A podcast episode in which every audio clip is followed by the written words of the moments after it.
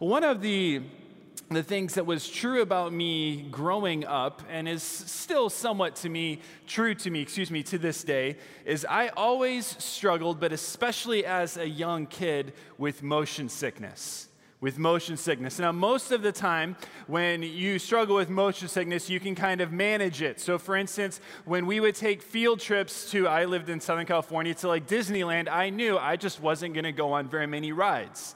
Lots of kids loved roller coasters. I said, that makes me puke. Why would I go on that? Right? And there were kind of ways that, that I could avoid it. But one of the things that I had to do periodically, that, that many of us have to do, that I couldn't really avoid the feeling was when I would have to fly. I'd have to fly. And I hated turbulence when I was a kid. I hated turbulence. And I remember when I was younger, probably in elementary, junior high, high school age, every time that any little bump would happen, I would just sit white knuckled and not, I would think, this is it, we're going down.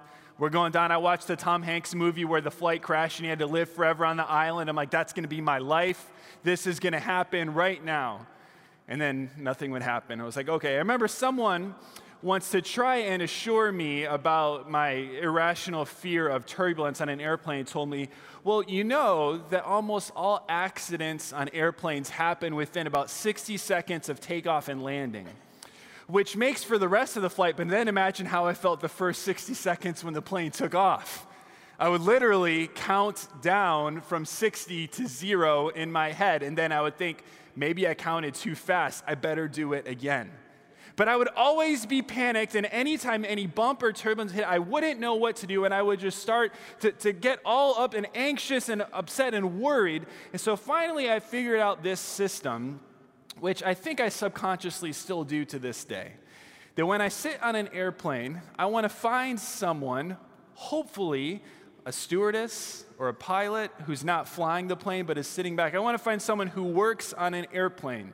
And if they look calm, I can be calm, right? Because I know that if something serious is happening, the stewardess isn't just going to be sitting there flipping on her phone or reading through a magazine. She's going to be put to action. And I remember what, suddenly when the bumps would hit and I would look over, if they were fine, then somehow that meant, okay, and I assured myself that even though I felt like life was bouncing up and down and chaotic, that things were actually okay.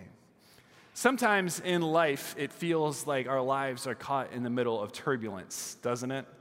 Like it's bouncing up and down, and we're not quite sure when the next bump is going to hit. So, what do we have to hold on to in the midst of turbulent times? What can we look to to assure us amidst all the ups and downs and the bumps of life? Well, if you have your Bibles with you tonight, would you open them, please, to the book of Habakkuk? The book of Habakkuk, the full text for tonight will also be in the handout um, that you received when you came in. As we're continuing our series by looking at the second half of chapter 2, this book of Habakkuk. Now, if, if you've missed or if you've just forgotten from the last couple weeks, Habakkuk was a prophet who lived in ancient times. And as his time, he looked forward to what was going to happen to the nation. And they were living in times of extreme injustice and corrupt. And, and Habakkuk cried out to God in chapter 1 God, why is this happening and how long will you stand by? And God said, I'm going to do something that's going to amaze you. I'm going to use the most wicked pagan nation on earth, and they're going to come invade you. Habakkuk's like, okay, that's not what I was expecting. And then he cries out again in the second half of chapter one, and God answers again in the first half of chapter two on how he needs to then be faithful. The righteous will live by faith. And God lists out now, today we're going to look at this, this second half of chapter 2 as God's full response to what he's going to do to these wicked people, to this wicked nation. And as we look at this, it will give us tonight three assurances for us in turbulent times. Habakkuk lived in days and ages where he didn't know what was going on. He wasn't sure what God was doing. And this is God's message to him. And this is true for us in our lives, even still today. So, Habakkuk chapter 2, starting at verse 6, says this Shall not these take up their taunts against him? With scoffings and riddles for him and say, Woe to him who heaps up what is not his own, and for how long? who loads and loads himself with pledges? Will not your debtors suddenly arise, and those awake who will make you tremble? Then you will be spoil for them, because you have plundered many nations. All the remnant of the peoples of the earth shall plunder you. For the blood of man and violence to the earth, to cities and all who dwell in them. Habakkuk is given here by God five statements that start with the same word. Basically, they all start with the word woe. Woe is a word of, of judgment on someone or something. And if you're familiar with Scripture, you know this is used outside of just Habakkuk. This is used in other prophetic books, and this is actually used by Jesus himself. If you've been a part of Sunday night service for all, you remember that last spring we spent seven weeks looking at Jesus in Matthew 23 as he gave these seven woes, these seven statements of judgment to the Pharisees. So this is God declaring these judgments down, and this first judgment towards the Babylonians is for this ill gotten gain that they have come. And the punishment that they've inflicted on others will then be inflicted on themselves. The second woe is in verse 9. It says this Woe to him who gets evil gain for his house, to set his nest on high, to be safe from the reach of harm. You have devised shame for your house. By cutting off many peoples, you have forfeited your life. For the stone will cry out from the wall, and the beam from the woodwork respond. This idea of who gains evil for his house literally just wasn't one person in their household, but it meant a representation of the whole country. And it's this the house itself, a figure of speech, is crying out against the evil that is done. That Babylon has sought security in its own accomplishments. That's this idea of you've built a nest. It's this safe and secure place where they can go. And God says that's not going to keep you safe from all that you've done. But God starts here with this promise that their wickedness that the Babylonians have inflicted on all people, God has seen and God will act on their behalf. The first assurance in turbulent times that we're given in this passage is that God will judge. God will judge. Habakkuk looked out at a time where injustice was everywhere and he wondered, what, when will God, what will God do? And God promises him that all this evil that he sees, God sees, and God will judge them because of the evil that they have done. And that he is a God of justice as well. That, that he is a God who judges and he is a God of justice. So the wrongdoing that Habakkuk witnessed in the world, all of this wrong, God says, I see it and I will judge it according to my character and in my time. And we see throughout the scripture that God is a God who judges people. Not just back in the Old Testament, but each and every one of us. The Bible says in the New Testament that it's appointed for us to live once, and after we die comes judgment for each and every one of us. See, this idea of God being a God of justice who will judge people is both a freeing idea as well as a restraining idea for us. In one sense, it's a freeing idea because if God is a God of justice who will take care of all the evils on earth, that means you don't have to do it yourself. Which is why Paul says this in the book of Romans. He says this, Romans chapter 12 Beloved, never avenge yourselves, but leave it to the wrath of God. For it is written, Vengeance is mine, I will repay, says the Lord. To the contrary, if your enemy is hungry, feed him. If he is thirsty, give him something to drink. For by so doing, you will heap burning coals on his head. Do not be overcome by evil, but overcome evil with good. See, the idea that God will judge all evil in the world is freeing because it means that we no longer need to pursue vengeance on our own, but we can place our trust in God. And in the midst of turbulent times, in the midst of hardship, maybe even times where you feel like you've been wronged, God being a God who judges evil means that it's not your responsibility and you don't have to do it, but it also doesn't just mean that the wrong inflicted to you will be gone for free. That person gets off. But God is the one who perfectly judges all the evil that is done in the world. And in turbulent times, when it doesn't seem like life makes sense, we can rest in that fact that God is the God who judges others, but we don't need to. One of the most famous works of literature, perhaps in English, although it's not English, perhaps in history, is the book The Count of Monte Cristo. The Count of Monte Cristo, one of my favorite novels, not the abridged version, but like the 800 something page, the huge version that's daunting to look at. It can double as a weapon, it's so heavy and thick.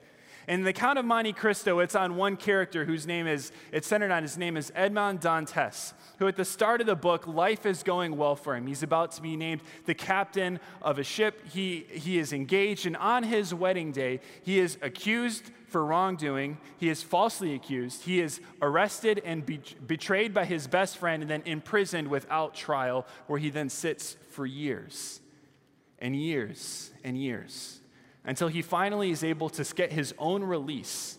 And then, for about four fifths of the book, as Edmond Dantes goes, finds treasure, comes back as the Count of Monte Cristo, and for a large part, the majority of the book is not his story of freedom, but his story of exacting vengeance, not just on the people who wronged them, but on every person in their life who they love as well. I once saw this character map of everyone who is in the book of the Count of Monte Cristo, and it looked like one of those wild conspiracy theories, like with all the circles and the lines going everywhere. And he played multiple people with multiple personalities, but his life revolved around one thing anyone who's ever wronged me, I'm going to pay them back myself. I'm going to get them back because that's human nature. When we've been wronged, we want to be the ones who bring others to justice, how we see it based on how they've wronged us. But as followers of God, we rest in the fact that if God is the judge, we don't we don't aren't the ones, excuse me, who are called to exact justice for others, but we're to rest in the fact that God will do that. And so we're free to forgive, to bless, to love even those who we would say are enemies. So there's a freeing sense to this fact that God sees the evil in the world and will judge. But there's also this restraining sense as well. A restraining sense because this judgment comes quickly. Look at verse 7. It says, Will not your debtors suddenly arise? Will not it suddenly arise? I remember, have you ever heard someone make this statement like, Well, you shouldn't judge me for how I live my life. Only God can judge me. Only God can judge me. Whenever someone says that to me, I just want to be like, yeah, but do you know what that means for you, though? Like, you wish I was judging you. Don't want God to be the one who judges. Like, his judgment is a lot more harsh and, than, than mine is because he's perfect, he's holy, he's just, he knows all things. God's judgment is not something that we can just be like, oh, that's fine if we're living in sin. If we're apart from Christ, the judgment of God should be a very scary thing in our world. And for the Babylonians, it was to terrify them, to move them back towards God. Because if we stand opposed to God, the justice of God means that He stands against us as well. So God will judge all the evil on the earth. And He promises that to Habakkuk as He calls out these woes on the Babylonians. But the hard part for us living on this side of eternity is we don't know when that will happen. And some of you tonight have been wronged by others, and there's injustice in your life. And you cry out, God, in this turbulent time, why haven't you taken care of it? Why haven't you resolved it? Why haven't they been punished yet? The reality is, we don't know why God chooses the timing that He does. But as followers of Jesus Christ, in the midst of turbulent times and hardship and difficulty, we need to rest in the fact that God is the one who will judge all people, and it's not our responsibility to do that for him. He continues with the third woe in verse 12. He says this Woe to him who builds a town with blood and founds a city on iniquity. Behold, is it not from the Lord of hosts that people labor merely for fire, and nations weary themselves for nothing? For the earth will be filled with the knowledge of the glory of the Lord as the waters cover the sea. Woe to him who makes his neighbors drink. You pour out your wrath and make them drunk in order to gaze at their nakedness. You will have your fill of shame instead of glory. Drink yourself and show your uncircumcision. The cup in the Lord's right hand will come around to you, and utter shame will come upon your glory. The violence done to Lebanon will overwhelm you, as will the destruction of the beasts that terrified them. For the blood of man and violence to the earth, to cities and all who dwell in them. This third woe that's seen there in verses 12 to 14 is this cry out to those who are slave they were slave masters as they pursued their own wealth at the expense of others but the cry there in verse 14 which we'll get back to is that one day the earth will be filled with all of the earth will be filled with the knowledge of god's glory in the fourth woe, we see that the Babylonians didn't just accumulate wealth, but they actively humiliated others on their own path towards their own gain. Literally, the idea is there that they would get other people drunk just to shame and to expose them for their own gain. And the metaphor is then flipped from them giving this cup of drunkenness to others to then this cup in verse 16 is in the Lord's right hands. The judgment that God has is in his hand, and it will come back to them. The violence done to Lebanon will overwhelm them as well. But verse 14 has this phrase that it's not their shame will come upon their glory at the end of 16, but instead of them being glorified, in verse 14 it says, The earth will be filled of not the knowledge of the glory of the Babylonians, but the knowledge of the glory of the Lord. See, the second truth to hold on to in turbulent times is that God will be glorified. God will be glorified in the world. This promise that, that Habakkuk has is still something that we look forward to this time that the whole earth will be filled with God's glory. The prophet Isaiah put it this way in Isaiah chapter 11, looking forward to the Messiah's second coming, not the first coming, which we celebrate in a few weeks, but into the second coming, which we all still look forward to. He says this in Isaiah chapter 11, starting at verse 6 The wolf shall dwell with the lamb, and the leopard shall lie down with the young goat, and the calf and the lion and the fattened calf together, and a little child shall lead them. The cow and the bear shall graze, their young shall lie down together, and the lion shall eat straw like the ox. The nursing child shall play over the hole of the cobra, and the weaned child shall put his hand on the adder's den. They shall not hurt or destroy in all my holy mountain, for the earth shall be full of the knowledge of the Lord as the waters cover the sea. It's this idea that someday that we can look forward to all of creation will live in perfect unity as God makes it as it was once intended to be. But the Babylonians intended for their fame and for their name to fill the earth. And they went by any means about doing that. And God says that is futile because there's only one name whose glory will fill the earth, and that's the name of God Almighty. And they were pursuing their own fame for their own gain at the expense of others. But God says, no, God is the one who will be glorified in the world, not other people. So, what is the glory of God that will spread throughout the whole earth? The glory of God could be described as his essential being as he reveals himself to mankind.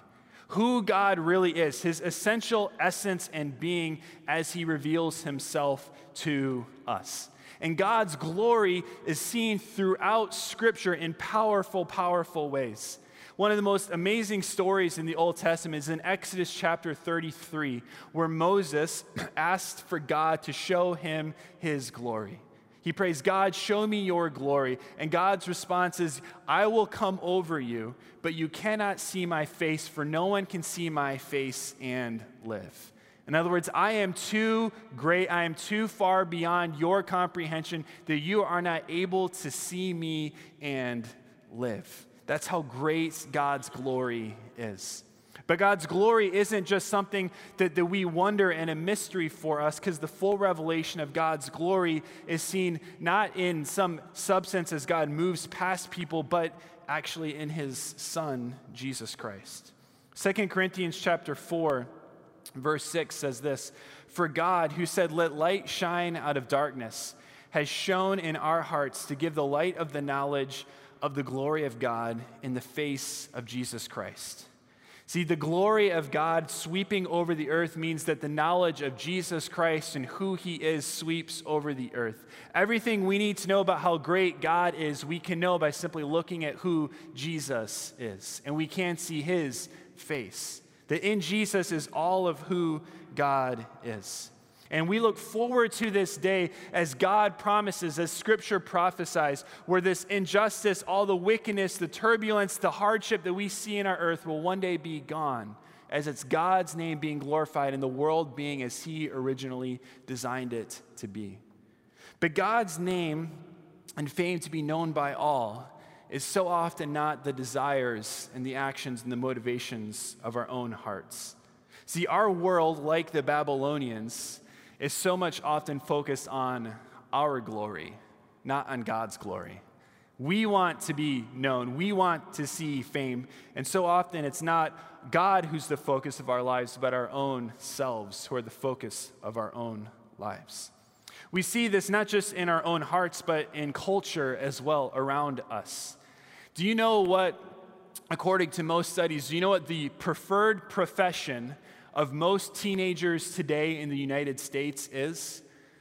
When I was a teenager, it was probably, I don't know, a fireman, a police officer, an astronaut, something cool like that. Do you know what the number one preferred profession amongst young people today is? To be a YouTube star.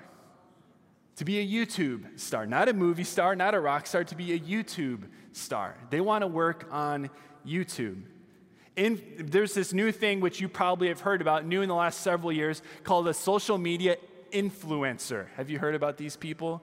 Influencers. You might think it's a gimmick, but did you know that companies through social media influencers made more money than they did on all print marketing last year?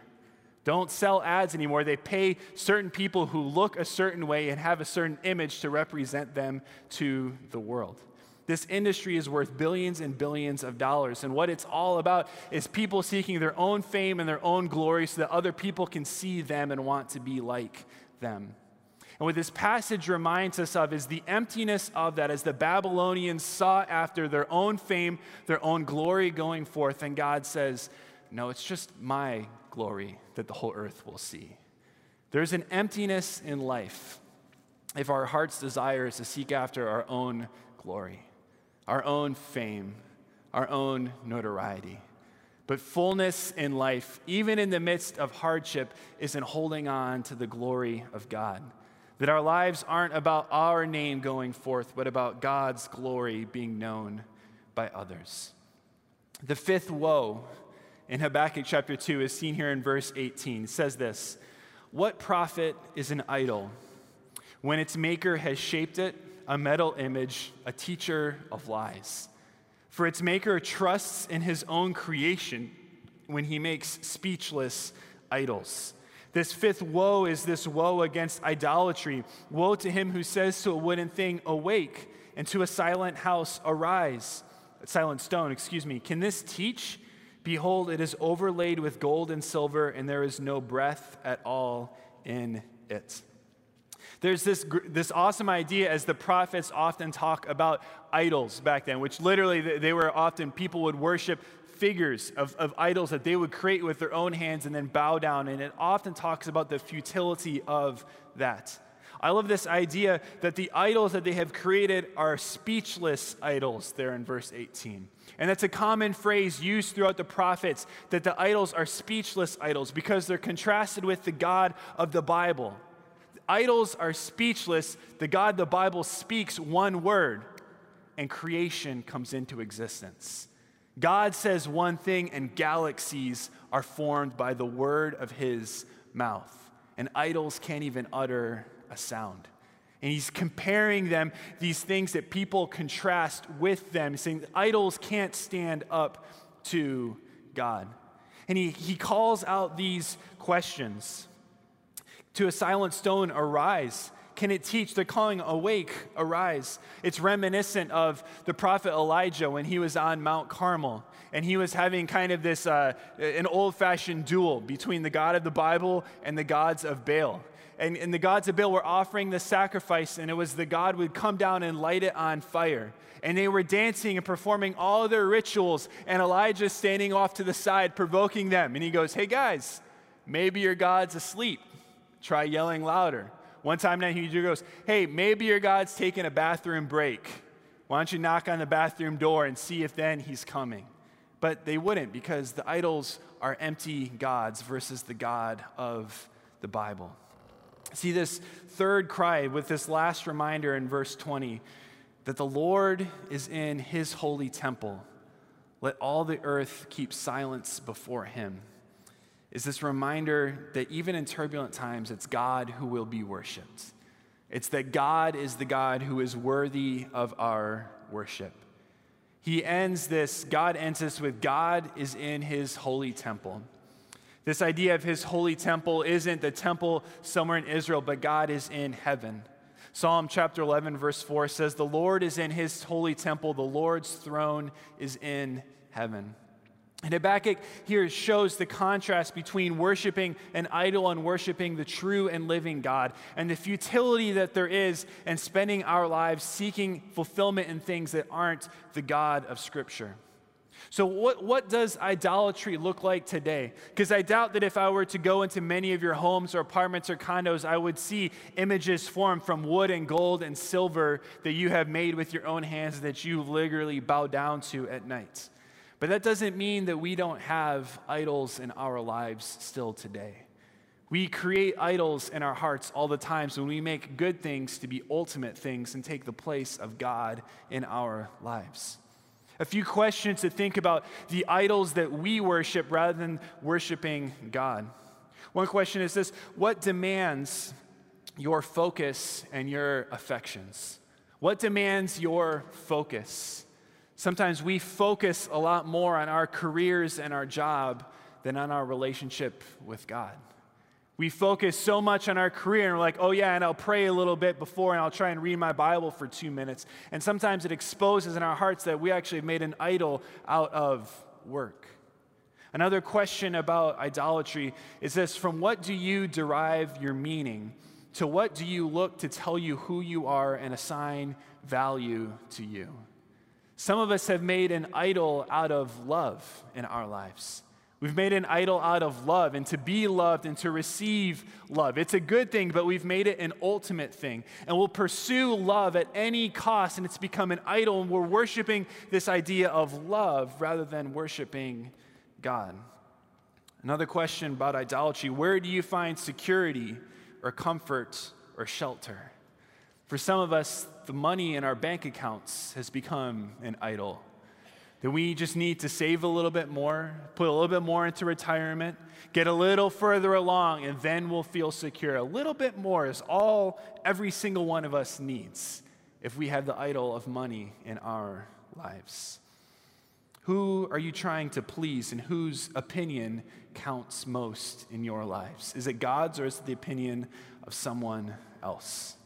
Tim Keller, in his book Counterfeit Gods, talking about idolatry, points out that in Scripture, when, when the Bible talks about idolatry, it says that we, it uses three metaphors on how we relate to idols. Idols are things that we love, things that we then trust, and things that we obey.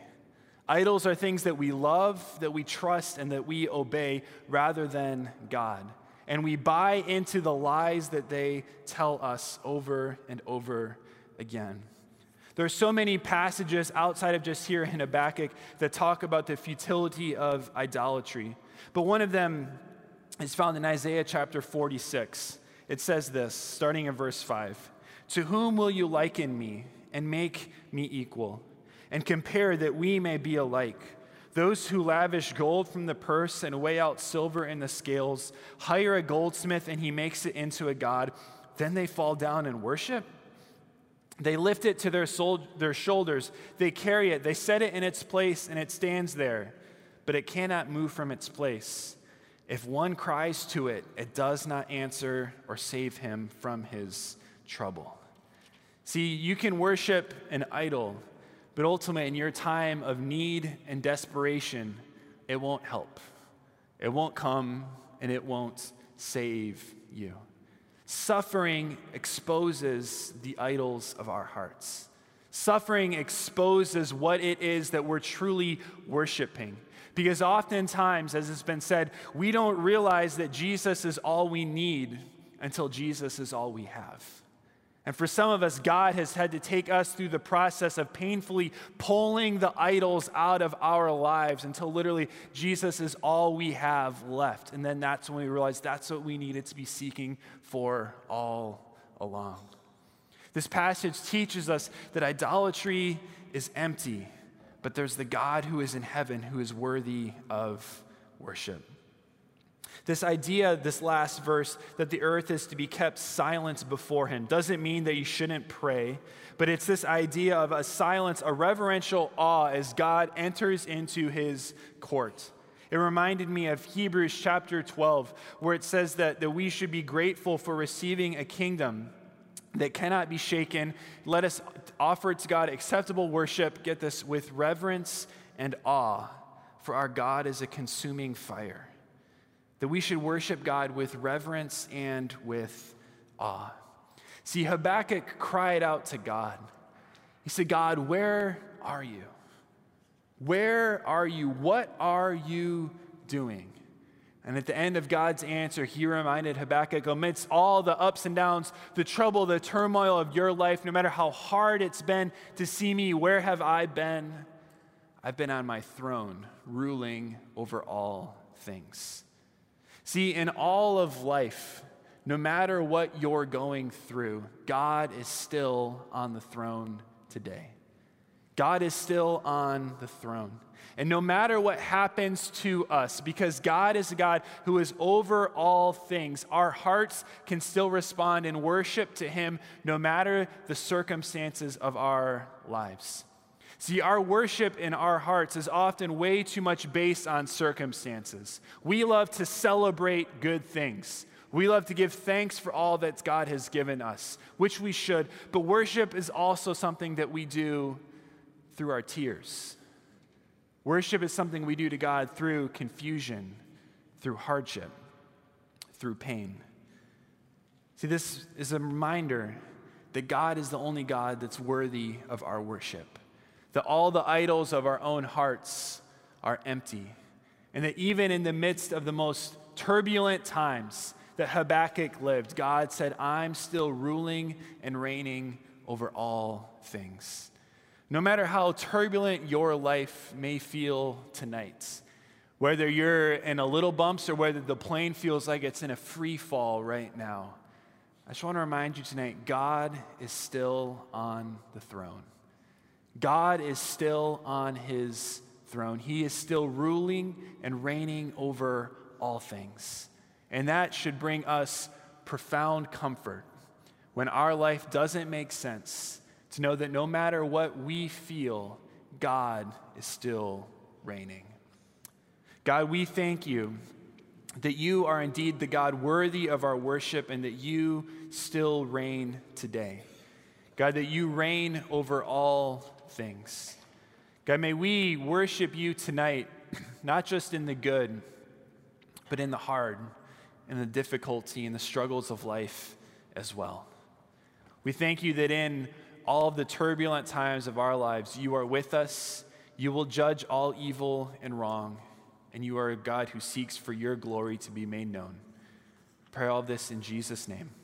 Amen.